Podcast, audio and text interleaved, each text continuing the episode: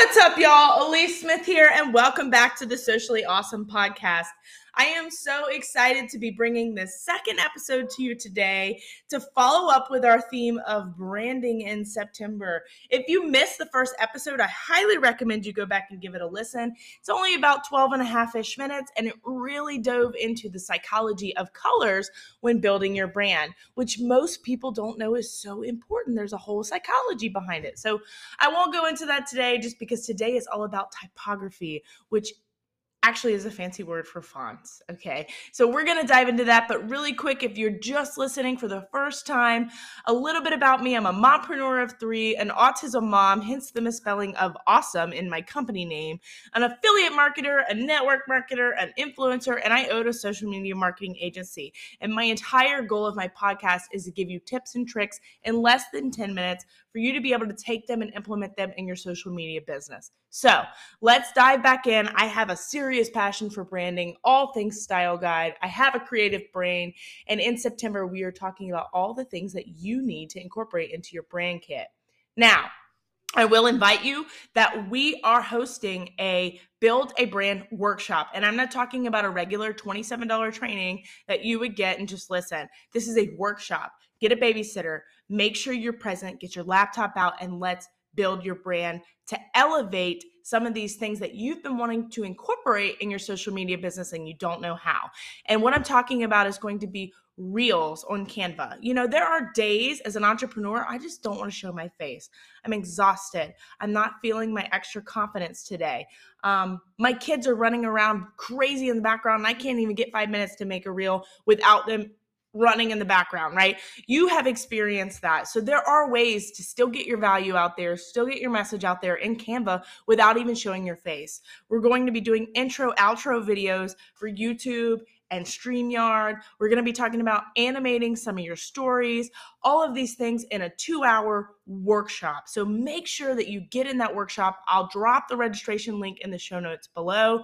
And of course, I talk a lot more about it inside my private community, Socially Ausome Entrepreneurs, which that link will be in the show notes below as well.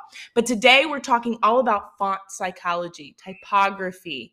Okay. And it's so important. Most people, now the average person probably can't tell the difference between a Times New Roman and an Arial font. However, what they can tell is when all of your images have different fonts and it's not cohesive. So today I want to give you a little bit of backstory on fonts, what you should incorporate when when deciding what font you're going to use and how you can make that decision based on what each font represents. So let's dive in. Fonts in particular leave a good or a bad impression in the mind of a person or a customer.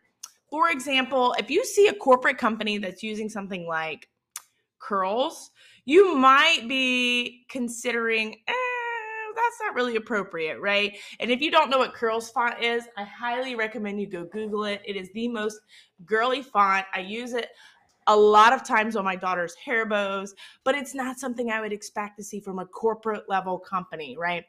So even though the message was the message intended to be sent by that corporate company, the font did not allow me to take it very seriously. Now, I will tell you that in branding, by associating the right font style, you're also going to provoke a different thought or emotion with the viewer. And we talked a lot about this in episode one the emotion behind colors. The same thing is with font. So, let me give you a couple t- tips on how to choose the correct font. So you might have to Google some of these, and I'll spell them out just because I know my my Southern Mississippi accent. Depending on where you're listening from, you might have an issue spelling it. But the first tip is going to be serif, and that's S E R I F. Okay, serif is known as a traditional font. This is used a lot in headings. Um, it go it's your kind of your go-to font for brands that have a formal tone or a formal design. So some examples are going to be Times New Roman, which if you went to elementary school in Mississippi, you used Times New Roman for everything. It was the standard font that we used, uh, not even just elementary, all the way through high school. Um, it's easily legible, so you're not having issues deciphering what message you're trying to get across. You can also look for Baskerville, um, Garmin. There's a couple different fonts that are in that serif category. Um, but they're known because of the small flick at the top. So go in your Word or Google Google Docs and type it, put in serif, and you'll see um, some of the different options. It's a very popular choice because of the tone that it portrays. Okay, it also tends to provoke trust uh, with its with its reader, and I think that's just because it is one of the most common types of fonts out there. So um, they're used a lot in magazines financial institutions, jewelry lines, law firms, schools. Like I said, schools are common to use it. So serif fonts are probably the most traditional. Now you've got what's called sans serif fonts, which they tend to have thinner strokes um, and a thinner width. But if you're looking at a sans serif font, these are going to be like Arial, and that's spelled A R I A L, not like the mermaid, of course. Um, but these fonts you'll recognize with things like Google, Netflix, Spotify. Those are all sans serif fonts, and they're thinner, so they can fit their whole brand word or logo in a smaller space. Okay. Um, it's clean, it's readable, it's legible. Um, it, it, it's modern, it's innovative, so it, it's a way to incorporate that trust factor of a serif font, but in a more modern way.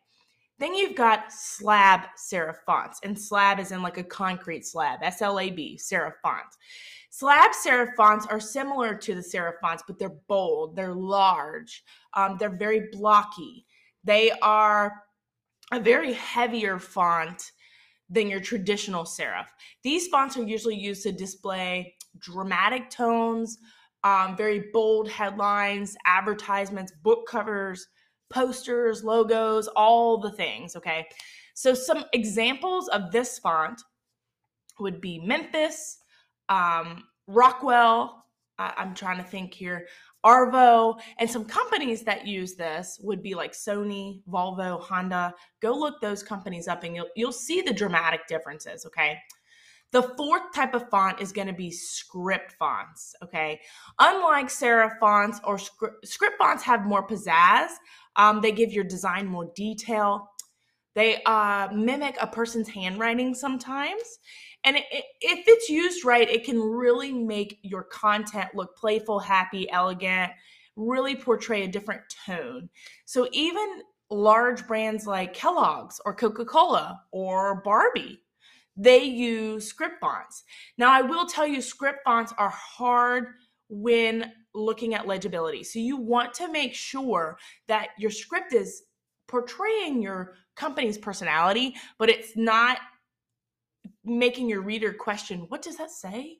You, you really have to play around with scripts until you find one that is easily um, portraying the word to your customer. You don't want your customer to second guess what they're reading okay?